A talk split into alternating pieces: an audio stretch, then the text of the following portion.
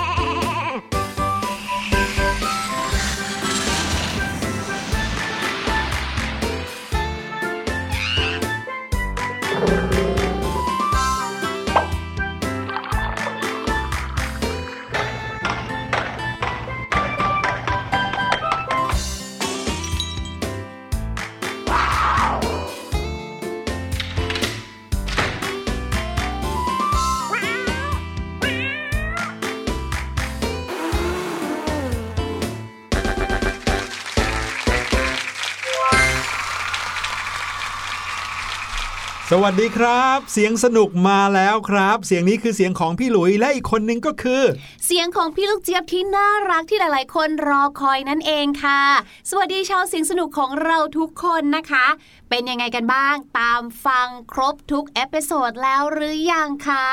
เนี่ยพี่ลูกเจี๊ยบเนี่ยนะ ตามฟังมาทุก episode แล้วนะ แม้ว่าจะเป็นคนจัดรายการเองเนี่ยบางทีเราก็ไปนั่งฟังอีกเหมือนกันนะ แล้วก็สงสัยสงสัยว่าเออพี่หลุยเนี่ยเก่งเนาะหาเสียงมาได้เรื่อยๆ เลย ไม่จบไม่สิ้นสักทีเลยอะ่ะหาเสียงเนี่ยพี่หลุยไม่ใช่นักการเมืองนะจะให้ไปหาเสียงอะไรใช่ไม่หมายถึงว่าแบบว่าเป็นเสียงปริศนาให้พวกเราเนี่ยได้มาเดากันไงอ๋อในช่วงต้นของรายการครับ เสียงปริศนาหาเสียงแปลกๆมาให้น้องๆฟังอืมเสียงสัตว์บ้าง เสียงเครื่องมือเครื่องไม้อุปกรณ์ต่างๆ เสียงคนก็มี ใช่บางทีเนี่ยนะเป็นเสียงกิจกรรมที่พอพี่หลุยเฉลยเนี่ยถึงขั้นแบบว่าอุ๊ย นี่เราทำกิจกรรมนี้อยู่ทุกวี่ทุกวันเนาะทำไมเราไม่รู้เนี่ยนี่มาฟังเสียงปริศนาวันนี้กันดีกว่าครับ อาจจะไม่ใช่กิจกรรมที่ทำทุกวันแต่ฟังแล้วน่าจะเดาได้ไม่ยากครับ ยังคงเกี่ยวข้องกับหลอดไฟอืมใครที่สงสัยว่ายังคงเกี่ยวข้องกับหลอดไฟหมายความว่าอะไร ลองไปฟังเสียงปริศนา episode ที่แล้วดูนะครับepisode ที่แล้วมีเสียงที่เกี่ยวกับหลอดไฟอยู่ แล้วเสียงในวันนี้ก็ยังคงเกี่ยวกับหลอดไฟนะครับ ลองไปฟังกันดูก่อนครับ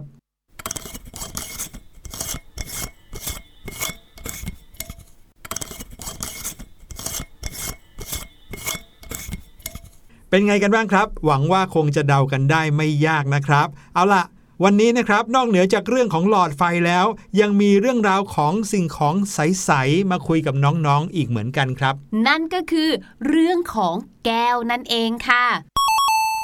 ใช่แล้วนะครับ แก้วใส ๆ บางทีก็ใสและมีสีด้วยนะครับ ปกติแล้วเรามักจะเห็นแก้วเนี่ยเอาไว้ใส่น้ำเป็นแจกันก็มี หรือเป็นกระจกเงาก็มี ใช่แล้วค่ะหรือบางทีนะเขาจะมีสิ่งที่เรียกว่าการเป่าแก้ว เพื่อให้แก้วนั้นเนี่ยนะคะขึ้นมาเป็นรูปทรงต่างๆ สามารถอืมใช้เป็นของประดับ บนโต๊ะหรือว่าบางทีเนี่ยค่ะ ใช้เป็นประดับต้นคริสต์มาสอย่างเงี้ยก็ได้เหมือนกันอืมสวยงามเลย แล้วก็เชื่อว่าน้องๆหลาย ๆ คนนะครับ ก็คงจะชอบวัสดุที่เป็นแก้ว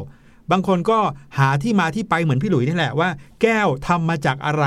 ทำไมถึงได้เป็นออกมาเป็นวัสดุใส ๆ สวยงามได้ หลายคนบอกรู้แล้ว แก้วก็ทำมาจากทรายยังไงล่ะ แต่วันนี้นะครับจะชวนน้อง ๆ มาคุยกันว่า แล้วทรายที่เป็นเม็ด ๆ เนี่ยทำให้เกิดแก้วใส ๆ ได้ยังไง รวมไปถึงวิธีการดูแลรักษาแก้วให้ยังคงใสปิ๊งอยู่ตลอดเวลาด้วย ตามเรามาเลยครับ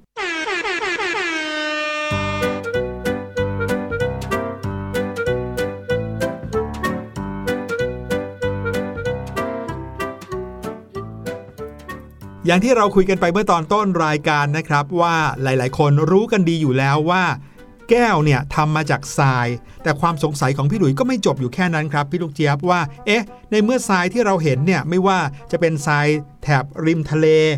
บนชายหาด หรือว่าจะเป็นทรายที่เขาใช้ก่อสร้างเนี่ย มันก็เป็นเม็ดเม็ดๆสีน้ำตาลนะนั่นน่ะสิทำไมถึงกลายมาเป็นแก้วใส ๆ ได้เขาทำยังไงนะครับ ไม่ค่อยมีใครที่รู้รายละเอียดว่ามีขั้นตอนในการผลิตยังไง วันนี้ก็เลยไปหาข้อมูลเรื่องนี้มาให้ฟังกันครับ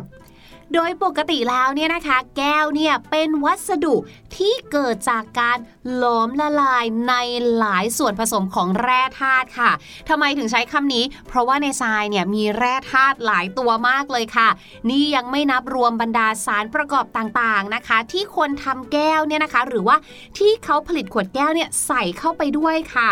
และเมื่อสารเหล่านี้เย็นลงนะคะ ก็จะไม่เกิดการตกผลึก ก็เลยทำให้สิ่งที่ได้ออกมาเนี่ยเป็นแก้วใสๆนั่นเองค่ะอืมพอนึกภาพออกแล้วนะครับ แต่ว่าสิ่งสำคัญที่สุดเลยก็คือ วัตถุดิบที่ใช้ในการผลิตแก้วครับน้องๆ จากที่พี่ลูกเจี๊ยบบอกเมื่อกี้ว่าแก้วเนี่ยทำมาจากทรายก็เกิดจากการหลอมละลายทรายนั่นเอง แต่ความเป็นจริงแล้ว วัตถุดิบที่ใช้ในการผลิตแก้ว หรือว่าขวดแก้วต่างๆ เนี่ยนะครับ ไม่ได้มีเพียงแค่อย่างเดียว แบ่งเป็นวัตถุดิบหลัก แล้วก็วัตถุดิบรองครับ ส่วนวัตถุดิบหลักนั้นนะครับ ประกอบไปด้วยของสองอย่างก็คือทรายแก้ว แล้วก็เศษแก้วครับใช่แล้วครับน้องๆได้ยินไม่ผิดเลยทรายแก้วเป็นวัตถุดิบหลักนะครับ นั่นหมายความว่าทรายที่จะเอามาใช้ทำแก้วใสๆจะเป็นทรายทั่วไปไม่ได้นะ ต้องเป็นทรายที่ชื่อว่าทรายแก้วหรือว่า glass sand นะครับ และเจ้าทรายแก้วเนี่ยนะครับก็เป็นวัตถุดิบหลักเพียงแค่ 20%เเพราะว่าทรายชนิดนี้มีสารที่ชื่อว่าซิลิก้าเป็นส่วนประกอบหลักนะครับทรายแก้วเนี่ยมีซิลิก้าอยู่ถึง 99.5%ครับ ไม่ใช่เป็นทรายก่อสร้างทั่วไป แต่ต้องเป็นทรายที่ใช้สำหรับการผลิตแก้วที่มีความละเอียดเท่านั้นครับ เพราะฉะนั้นที่เรามักจะได้ยินว่าแก้วผลิตจากทรายก็คือทรายแก้วนี่แหละทรายแก้วเมื่อถูกความร้อนหลอมให้ละลาย จะกลายสภาพเป็นโครงสร้างหลักของเนื้อแก้วเลยครับ แหล่งทรายแก้วปัจจุบันจะอยู่ที่จังหวัดระยอง แล้วก็จังหวัดชุมพรเยอะมากเลยนะครับ ดังนั้นหมายความว่าแก้วแทบทั้งหมดในบ้านเราเนี่ยก็มาจาก 2 จังหวัดนี้นี่เองทรายแก้วที่จะนำมาใช้เนี่ยจะแบ่งชนิดการใช้งานเป็นทรายแก้วขาว แล้วก็ทรายดำครับทรายแก้วขาวเนี่ยจะมีส่วนผสมของเหล็กออกไซด์ในปริมาณที่น้อย เหมาะสำหรับใช้การผลิตแก้วใส ส่วนทรายดำหรือว่าทรายสีชา จะมีเหล็กออกไซด์อยู่สูงมากกว่า เหมาะที่จะเอาไปผลิตเป็นแก้วสีครับ ไม่ว่าจะเป็นแก้วสีชา หรือว่าแก้วสีเขียว แก้วสีชาก็คือแก้วประเภทที่เอาไว้ทำกระปุกยา หรือว่ากระปุกผลิตภัณฑ์เสริมอาหาร จะเป็นสีน้ำตาลเข้มๆเนี่ยเรียกว่าสีชาครับอีกหนึ่งอย่างนะคะที่อยู่ในวัตถุดิบหลักเนี่ยก็คือเศษแก้วนั่นเองนะคะ อย่างที่พี่หลุยบอกนะว่าเศษแก้วเนี่ยมีถึง 80%เลยค่ะ ถามว่า แล้วเศษแก้วพวกนี้ได้มาจากไหนล่ะเนี่ย เศษแก้วเหล่านี้นะคะได้มาจากการเปลี่ยนวัสดุ หรือบรรจุพันแก้วค่ะ คือ อาจจะเป็นจากโรงงานที่เขาแยกเศษแก้วเนี่ยเอามาให้ หรือโรงงานแยกขยะค่ะ เราก็จะไปรับซื้อออกมาแต่เศษแก้วแบบนี้ค่ะ แล้วนำเศษแก้วนั้นนะคะ มาบดให้ละเอียดค่ะ แล้วก็คัดแยกสิ่งที่เป็นสิ่งปนเปื้อนนะคะ โดยมีการคัดแยกออกเป็นสีสีค่ะ ก็คือแก้วใส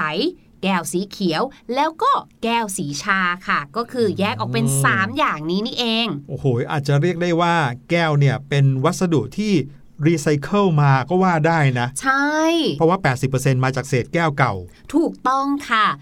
และนะคะจากที่เราพูดเมื่อกี้นี้เป็นวัตถุดิบหลักใช่ไหมพี่หลุยบอกแล้วว่าเราไม่ได้มีแต่วัตถุดิบหลักเท่านั้น แต่เรายังมีวัตถุดิบรองอีกด้วยค่ะ เจ้าวัตถุดิบรองเหล่านี้นะคะ ก็คือสารประกอบอย่างอื่นที่เราจะใส่เข้าไปเพื่อการผลิตแก้วนั่นแหละค่ะ สารเหล่านี้นะคะก็คือจะใส่อีกแค่เล็กน้อยเท่านั้น เช่นโซเดียมซัลเฟตค่ะ ถามว่าเราใส่โซเดียมซัลเฟตเข้าไปทำไม ก็เพื่อที่จะไล่ฟองก๊าซค่ะรวมไปถึงนะคะอีกหนึ่งวัตถุดิบรองที่เราจะใส่เข้าไปก็คือ ผงถ่านงงไหมอุ้ยผงถ่านมันน่าจะเป็นสีดำเนาะอย่างนี้แก้วจะไปใส่ได้ยังไงนะคะ ผงถ่านเนี่ยนะคะเขาใส่เข้ามา เพื่อที่จะเร่งปฏิกิริยาในการหลอมนั่นเองค่ะ นอกจากนั้นนะคะก็ยังมีโซดาแอชหินปูน หินฟันมา โดโลไมต์แล้วก็ส่วนประกอบอื่นๆนะคะ แล้วแต่ว่าเขาเนี่ยจะผลิตขวดแก้วแบบไหน และแน่นอนค่ะ เขาก็จะมีขั้นตอนของเขาในการที่จะทำให้สีกลายเป็นสีใสด้วย และแน่นอนนะครับ กระบวนการในการผลิตขวดแก้ว หรือว่าผลิตแก้วเนี่ยก็มีอย่างคร่าวๆอยู่ 6 ขั้นตอน อันนี้อธิบายเร็วๆได้นะครับ ขั้นตอนแรกก็คือจะต้องมีการเตรียมวัตถุดิบก่อน เป็นขั้นตอนการตรวจรับ แล้วก็การคัดแยกวัตถุดิบในการผลิต ที่บอกเมื่อกี้เนาะมีทรายแก้ว มีเศษแก้ว แล้วก็มีวัตถุดิบรองต่างๆเนี่ยต้องเตรียมให้พร้อมสำหรับเอามาใส่เป็นส่วนผสมในเวลาที่เหมาะสมของเขาครับ เมื่อเตรียมวัตถุดิบเสร็จแล้วก็จะต้องมีการชั่งตวงวัตถุดิบด้วย ไม่ใช่ว่าทุกอย่างเอามาก็ใส่รวมกันไปเลยไม่ใช่ จะต้องชั่งตวงวัตถุดิบ ให้ใช้ในปริมาณอัตราส่วนที่เหมาะสมกันครับวัตถุดิบทุกชนิดที่เอามาใช้เนี่ยมีสูตรส่วนผสมตามกระบวนการที่แตกต่างกัน ตามแต่ชนิดของแก้วที่จะผลิต บางทีต้องการแก้วสีนี้ก็จะต้องใส่แบบนี้ ต้องการแก้วอีกสีหนึ่งก็ใส่อีกแบบหนึ่งนะครับ ซึ่งวัตถุดิบทุกอย่างต้องถูกนำมาชั่งน้ำหนักให้ได้ค่าตามที่กำหนดไว้ครับ หลังจากนั้นนะคะเราก็จะมีการผสมวัตถุดิบค่ะ ก็คือวัตถุดิบทุกชนิดเนี่ยนะคะ จะถูกนำมาคลุกเคล้าเข้ากันแหมเหมือนจะทำกับข้าวเลยอะ่ะเพื่อที่จะนำไปทอดไม่ใช่ เพื่อที่จะเตรียมส่งไปยังเตาหลอมค่ะ เพื่อที่จะทำให้ทุกอย่างมันเหมือนกับละลาย แล้วกลายเป็นเนื้อเดียวกันนะเนาะครับ ส่วนในการหลอมนะคะ ภาษาอังกฤษเขาเรียกว่า melting ค่ะโหนึกถึงแบบไอติมที่มันละลายเนาะเหมือนเวลาที่เราจะทำไอติมเนาะจากบางทีผลไม้หลาย ๆ รสชาติใช่ไหม เขาก็จะเอาวัตถุดิบเนี่ยนะคะที่ได้มาจากการผสมเมื่อขั้นตอนที่แล้วเนี่ยค่ะเข้าไปในเตาหลอม ซึ่งใช้ความร้อนในการหลอมแก้วที่อุณหภูมิโอ้โห1,500 องศาเซลเซียสโอ้น่ากลัวจังเลยอะแค่ฟังก็ร้อนแล้วอะใช่ครับ เวลาที่เราต้มน้ำร้อนที่บ้านเนี่ย ความร้อนไปถึงแค่ 100 องศาเซลเซียสนะค่ะน้ำก็เดือดกลายเป็นไอน้ำแล้วอืมแต่นี่ถึง 1,500 องศาเซลเซียสเลยเหรอนั่นน่ะสิ และนะคะในการที่นำวัตถุดิบเนี้ยค่ะ เข้าไปในเตาหลอมที่มีอุณหภูมิสูงขนาดนี้เนี่ยมันก็จะเกิดฟองแก๊สขึ้นมานะคะ เจ้าฟองแก๊สที่เกิดขึ้นมาเนี่ยพอเจอความร้อนหนักขนาดนี้เนี่ย แก๊สเนี่ยมันก็จะค่อยๆระเหยออกไปจากผิวแก้วค่ะ ก็จะทำให้น้ำแก้วเนี่ยนะคะ มีความพร้อมที่จะทำการขึ้นรูปได้ดีค่ะอ๋อคำว่าขึ้นรูปก็คือสามารถที่จะนำมาดัดมาปรับให้เป็นรูปทรง คือขั้นตอนนี้เนี่ยนะคะ วัตถุดิบที่เราจะได้มาเนี่ยมันจะคล้ายๆกับเจ้าสกูชชี่หรือไม่ก็ดินน้ำมันนะคะครับคือมันจะบิดเป็นรูปทรงได้ครับอืผมและจำได้ไหมเราคุยกันว่าส่วนประกอบหรือว่าวัตถุดิบรองที่เราใส่เข้าไปหนึ่งในนั้นเนี่ยนะคะ ก็คือโซดาแอชใช่ไหมซึ่งเจ้าโซดาแอชเนี่ยนะคะ จะช่วยให้อุณหภูมิหลอมเหลวเนี่ยลดต่ำลงค่ะ และเราก็จะใส่เศษแก้วเข้าไปด้วยใช่ไหมคะ ซึ่งเจ้าเศษแก้วที่ใส่เข้าไปเนี่ยแหละค่ะ ก็จะช่วยประหยัดพลังงาน และช่วยประหยัดเวลาที่เราใช้ในการหลอมค่ะ และเมื่อทุกอย่างหลอมเหลวกลายเป็นเนื้อเดียวกันแล้วนะคะ ก็พร้อมสำหรับการขึ้นรูปแล้วล่ะค่ะ ในขั้นตอนการขึ้นรูปนี้นะครับน้ำแก้วหรือว่าแก้วที่เป็นของเหลว จะถูกส่งจากเตาหลอมผ่านรางลำเลียงครับ ในขั้นตอนนี้ทุกอย่างจะยังคงเป็นของเหลวอยู่นะ เราจะเห็นเลยว่าแก้วเนี่ยไหลได้เป็นน้ำเลย แล้วเขาก็จะถูกตัดเป็นก้อนให้มีขนาดรูปร่างที่เหมาะสม เพื่อส่งต่อไปยังเบ้าขึ้นขั้นต้นหรือว่าเบ้าขึ้นรูปนะครับตอนนี้เนี่ยน้องๆอาจจะเคยเห็นภาพในสารคดี ที่ของเหลวแก้วเนี่ยจะมีลักษณะเป็นสีส้มๆ เรืองแสง นั่นหมายความว่าเขาก็ยังเป็นของเหลวที่ไหลได้ ปรับเปลี่ยนรูปทรงตามต้องการได้ครับ และในระหว่างการขึ้นรูปนี้อุณหภูมิจะค่อยๆ ต่ำลงต่ำลงเรื่อยๆ นั่นหมายความว่าแก้วก็จะค่อยๆ แข็งขึ้น แข็งขึ้น แข็งขึ้นครับ เมื่ออุณหภูมิลดต่ำลงมาแล้วนะครับ มาถึงขั้นตอนสุดท้ายแล้วก็คือการอบครับ ขวดแก้วที่ขึ้นรูปแล้ว ก็จะถูกนำไปอบในรางอบนะครับ แล้วก็เคลือบด้วยน้ำยาอีกชั้นหนึ่ง เพื่อให้ผิวด้านนอกมีความลื่นเรียบสวยงาม แล้วก็ไม่เป็นรอยเมื่อมีการไปเสียดสีกัน ก็จะกลายเป็นแก้วที่ใสปิ๊งเลยล่ะครับ ในกระบวนการผลิตทั้งหมดนี้นะคะ ที่เราเล่าให้ฟังเนี่ยนะก็จะทำผ่านเครื่องจักรค่ะ โดยเครื่องจักรนี้เนี่ยนะก็จะมีคอมพิวเตอร์ควบคุมการทำงาน แล้วก็จะมีเจ้าหน้าที่ผู้เชี่ยวชาญนะคะ คอยดูแลแล้วก็ควบคุมการผลิต ไปจนถึงการตรวจสอบคุณภาพเลยล่ะค่ะ ถ้าเกิดว่า มีการค้นพบนะว่า เอ๊มีข้อผิดพลาดตรงไหน มีบินตรงไหนไม่ได้รูปที่แบบว่าสมมาตรตรงไหน หรือมีฟองอากาศตรงไหนนะคะ ทุกอย่างจะถูกนำกลับเข้าไปสู่กระบวนการหลอมใหม่อีกครั้งหนึ่งค่ะโอ้โย้อนไปที่ขั้นตอนการหลอมใหม่อีกใช่รอบ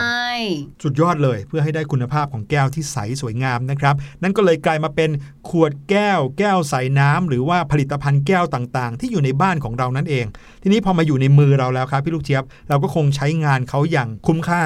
ถึงแม้ว่าจะทนุถนอมบ้างไม่ทนุถนอมบ้างนะครับ แต่สิ่งหนึ่งที่บ้านพี่หลุยเนี่ยเจอประจำเลยก็คือพอเอามาใช้เนี่ยแก้วก็จะขุ่นไปเรื่อยๆครับพี่ลูกเจี๊ยบ คืออุตส่าห์ล้างให้สะอาดแล้วนะ ใช้เสร็จแล้วล้างด้วยน้ำยาล้างจานอะไรเรียบร้อยแล้ว แต่แก้วก็ไม่ใสเหมือนตอนซื้อมาอืมใหม่ๆครับใช่บางทีก็จะเป็นแบบว่ามีคราบฝุ่นบ้างละหรือบางทีนี่ ที่บ้านพี่ลูกเจี๊ยบมักจะเจอเหตุการณ์นี้ค่ะ คือเป็นรอยด่างจากหยดน้ำอืมนึกออกมาเวลาที่เราล้างใช่ไหมเราครัก็บจะคว่ำเขาเอาไว้ บางทีอย่างเงี้ยค่ะ แดด อาจจะส่องไม่ได้ถึงหรือว่าลมอาจจะไม่ถึง มันก็จะกลายเป็นคราบน้ำที่มันแห้งไปแบบนี้ค่ะใช่แล้วยิ่งถ้าเกิดว่าปล่อยทิ้งไว้นานๆเข้า หรือว่าทำหลาย ๆ ครั้ง รอยคราบก็ซ้อนไปซ้อนไปเรื่อยๆคราบเหล่านั้นก็จะเอาไม่ออกด้วยนะ อืม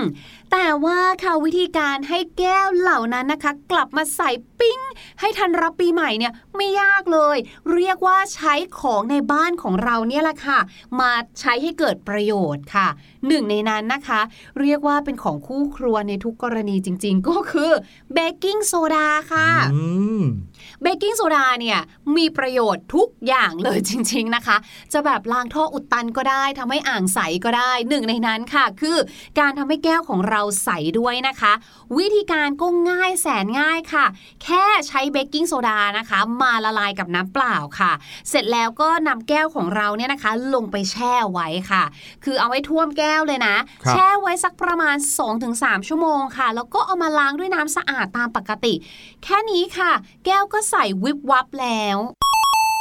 ของคู่ครัวอีกอย่างหนึ่งที่ทุกๆ บ้านมีกัน แล้วก็สามารถใช้ประโยชน์ได้ครอบจักรวาลอีกอย่างหนึ่งนะฮะก็คือน้ำส้มสายชูครับ ถ้าน้องๆได้ลองใช้น้ำส้มสายชูมาล้างแก้วนะจะรู้ว่าความใสที่แท้จริงเป็นยังไงครับ แค่เราเอาน้ำส้มสายชูมาผสมกับน้ำสะอาด แล้วก็เอาแก้วลงไปแช่ทิ้งไว้เหมือนกันเลย เหมือนกับวิธีที่ใช้ด้วยเบกกิ้งโซดาเลยนะครับ แต่ว่าแช่ทิ้งไว้ประมาณ 1 ชั่วโมง แล้วก็เอาแก้วนั้นขึ้นมาล้างออกด้วยน้ำเปล่า จนหมดกลิ่นน้ำส้มสายชูครับ ทีนี้พอล้างน้ำส้มสายชูเสร็จแล้ว ล้างน้ำเปล่าเสร็จแล้วเอาผ้าแห้งเช็ดทันที แก้วจะดูใสสะอาดปราศจากคราบแม้แต่นิดเดียวก็ไม่มีเลยนะครับ แล้วถ้าเกิดว่าเห็นแก้วใสแล้ว ลองเอาแก้วไปตากแดดอีกสักชั่วโมงหนึ่งเอามาเก็บได้เลยทีเนี้ยแก้วใสเหมือนแก้วใหม่เพิ่งซื้อเลยครับ อืม หรือถ้าเกิดใครนะคะรู้สึกว่า อยากที่จะทำอะไรหลายอย่างในเวลาเดียวกัน อยากจะแบบ multitask อย่างเงี้ยค่ะ แนะนำนะคะตอนแปรงฟันก็ให้ขัดแก้วไปด้วยหืมทำไมอะครับพี่ลูกเจี๊ยบ เพราะว่าค่ะยาสีฟันของเราเนี่ยนะคะก็เกิดประโยชน์นะคะ เพราะว่าถ้าเรานำยาสีฟันค่ะ มาขัดแก้วเนี่ยนะคะ แก้วก็จะสะอาดขึ้นใสปิ๊งเหมือนฟันของเราเลยค่ะ จริงเหรอแต่ถ้าเกิดว่าแก้วที่ต้องการจะล้างเนี่ยเผอิญไม่ได้มีใบเดียว มีหลายใบนะคะ ก็อาจจะเหนื่อยนิดนึง วิธีการเหมือนกับ เวลาที่เราใช้เบกกิ้งโซดาหรือว่าน้ำส้มสายชูเลยก็คือ ให้เปิดน้ำในอ่างนะคะ ให้ท่วมแก้ว แล้วก็บีบยาสีฟันลงไปนะคะ แล้วก็ตีน้ำค่ะ เพื่อให้ยาสีฟันละลาย แล้วก็แช่แก้วเอาไว้สักประมาณ 10 นาทีครับแล้วก็เริ่มขัดขัดถูถูๆนะคะ แค่นี้นะคะ แก้วของเราก็จะสะอาดใสปิ๊งวิบวับมีฟลูออไรด์เคลือบด้วย โอ้โห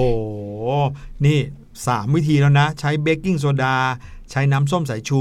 ใช้ยาสีฟันก็ล้างแก้วให้ใสได้นะครับ ดูเหมือนอะไรอะไรๆก็ใช้ล้างแก้วให้ใสได้เลยนะพี่ลูกเจี๊ยบนั่นน่ะนอกจากสิน้ำยาล้างจานทั่วไปนะครับ มาถึงอีกหนึ่งอย่างนะครับที่ใช้ล้างแก้วให้ใสได้อย่างไม่น่าเชื่อ นั่นคือเกลือครับ แต่ว่าจะต้องใช้กับใบเตยนะฮะ อันนี้ในบางวันที่คุณแม่อาจจะมีใบเตยมาใช้ทำขนมเนี่ย ก็ลองแบ่งใบเตยที่เหลือใช้มาล้างแก้วได้เหมือนกันครับ สูตรเนี้ยเขาบอกให้ลองเอาใบเตยมาขยำลงไปในน้ำเปล่า แล้วก็เติมเกลือลงไปในนั้นครับ เสร็จแล้วก็ขึ้นนึ่งกินได้เลยอะเดี๋ยวไม่เดี๋ยวใช่เดี๋ยวไม่ใช่ เอามาเติมเกลือเสร็จแล้วนะครับ คนน้ำให้เกลือละลายจนหมด อันนี้ก็คือน้ำแช่ใบเตยนะ แล้วก็คนน้ำที่เติมเกลือลงไปนั้น ให้ละลายจนหมด แล้วก็เอาแก้วลงไปล้างได้เลยครับ ตอนล้างก็เอาใบเตยเนี่ยแหละครับ มาขัดขัดๆแก้ว คราบหมองที่มีอยู่บนแก้วนะครับ ก็จะถูกขจัดออกไปจนหมดครับจากนั้นนะฮะลองเอาไปล้างด้วยน้ำเปล่าอีกสักรอบหนึ่งแล้วก็เช็ดให้แห้ง บอกได้เลยนะว่า คราวนี้นอกจากใสแล้วหอมด้วย อืมวิธีที่เราเล่ามาเนี่ยนะคะ เป็นวิธีการง่าย ๆ เพราะว่าใช้ของใกล้ตัว แต่มีหนึ่งวิธีค่ะน่าสนใจแต่ก็เรียกว่า หาของยากอยู่เหมือนกัน เพราะว่าวิธีนั้นนะคะก็คือให้ใช้ทรายค่ะอืมแต่ว่าอันนี้ในกรณีที่แก้วเป็นตะกรันเลยนะคะ เป็นคราบคล้าย ๆ กับขาวๆหินปูนอะอ๋อเอาออกไม่ได้เลย ใช่ถูกต้องค่ะ ถ้าเกิดว่าเรามีคราบตะกรันแบบนั้นนะคะเขาบอกว่าให้เราเนี่ยใส่ทรายแห้งลงไปค่ะ ประมาณ1ใน4ของแก้ว เสร็จแล้วนะคะ อย่าเพิ่งเติมน้ำลงไปนะคะ ให้เราใช้มือของเราเนี่ยแหละค่ะ ปิดปากแก้วเสร็จแล้วก็เขย่าเขย่าเขย่าค่ะ เหมือนให้ทรายเนี่ยนะคะเหมือนกระดาษทรายแบบหนึ่งอืมอะ่ะช่วยขัดเอาตะกรันข้างในค่ะ ให้หลุดออกมา หลังจากนั้นนะคะ ให้เติมผงซักฟอกนิดนึงค่ะ แล้วก็เติมน้ำเปล่าลงไปนะคะ เทลงไปรวมกับทรายในแก้วเลยนะคะ ปิดปากแก้วแล้วก็เขย่าอีกครั้งนะคะ หลังจากนั้นก็ล้างน้ำให้สะอาดค่ะ แล้วก็เช็ดให้แห้งเลยนะคะ ก็จะได้แก้วใหม่ ใบแรกเหมือนที่เราซื้อมาในวันแรกเลยค่ะ โอ้โห หลากหลายวิธีนะครับที่วันนี้พี่หลุยแล้วก็พี่ลูกเจี๊ยบเอามาแบ่งปันกัน นอกจากจะช่วยคุณแม่ล้างแก้วแล้ว ยังล้างแก้วให้ใสปิ๊งเหมือนวันที่ซื้อใหม่มาเป็นวันแรกเลยด้วยซ้ำนะครับ แต่ว่าตอนนี้นะคะได้เวลาให้เราสองคนไปพักขัดแก้วโอ้ไม่ใช่นะคะ ไปพักฟังเพลงกันดีกว่าค่ะ แล้วเดี๋ยวช่วงหน้ากลับมา มีภาษาอังกฤษสนุกๆรออยู่ค่ะ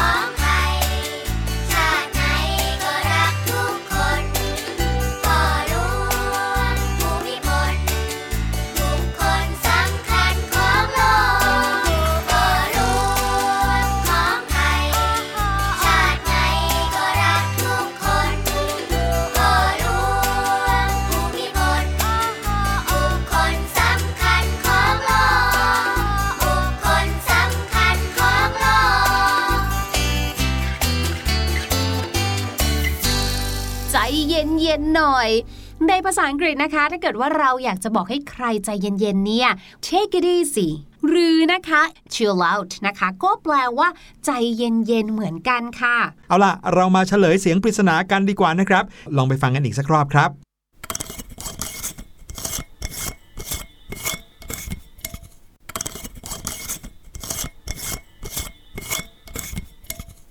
และเสียงนี้ก็คือเสียงของการหมุนเปลี่ยนหลอดไฟนั่นเองครับ วันนี้รายการเสียงสนุกหมดเวลาแล้วนะครับ พี่หลุยและพี่ลูกเจี๊ยบต้องขอลาน้องๆไปก่อนครับ episode หน้ามีอะไรดีๆ มาสนุกกันก็ติดตามด้วยนะครับ สวัสดีครับ สวัสดีค่ะ สะบัดจินตนาการ สนุกกับเสียง เสริมสร้างความรู้ในรายการ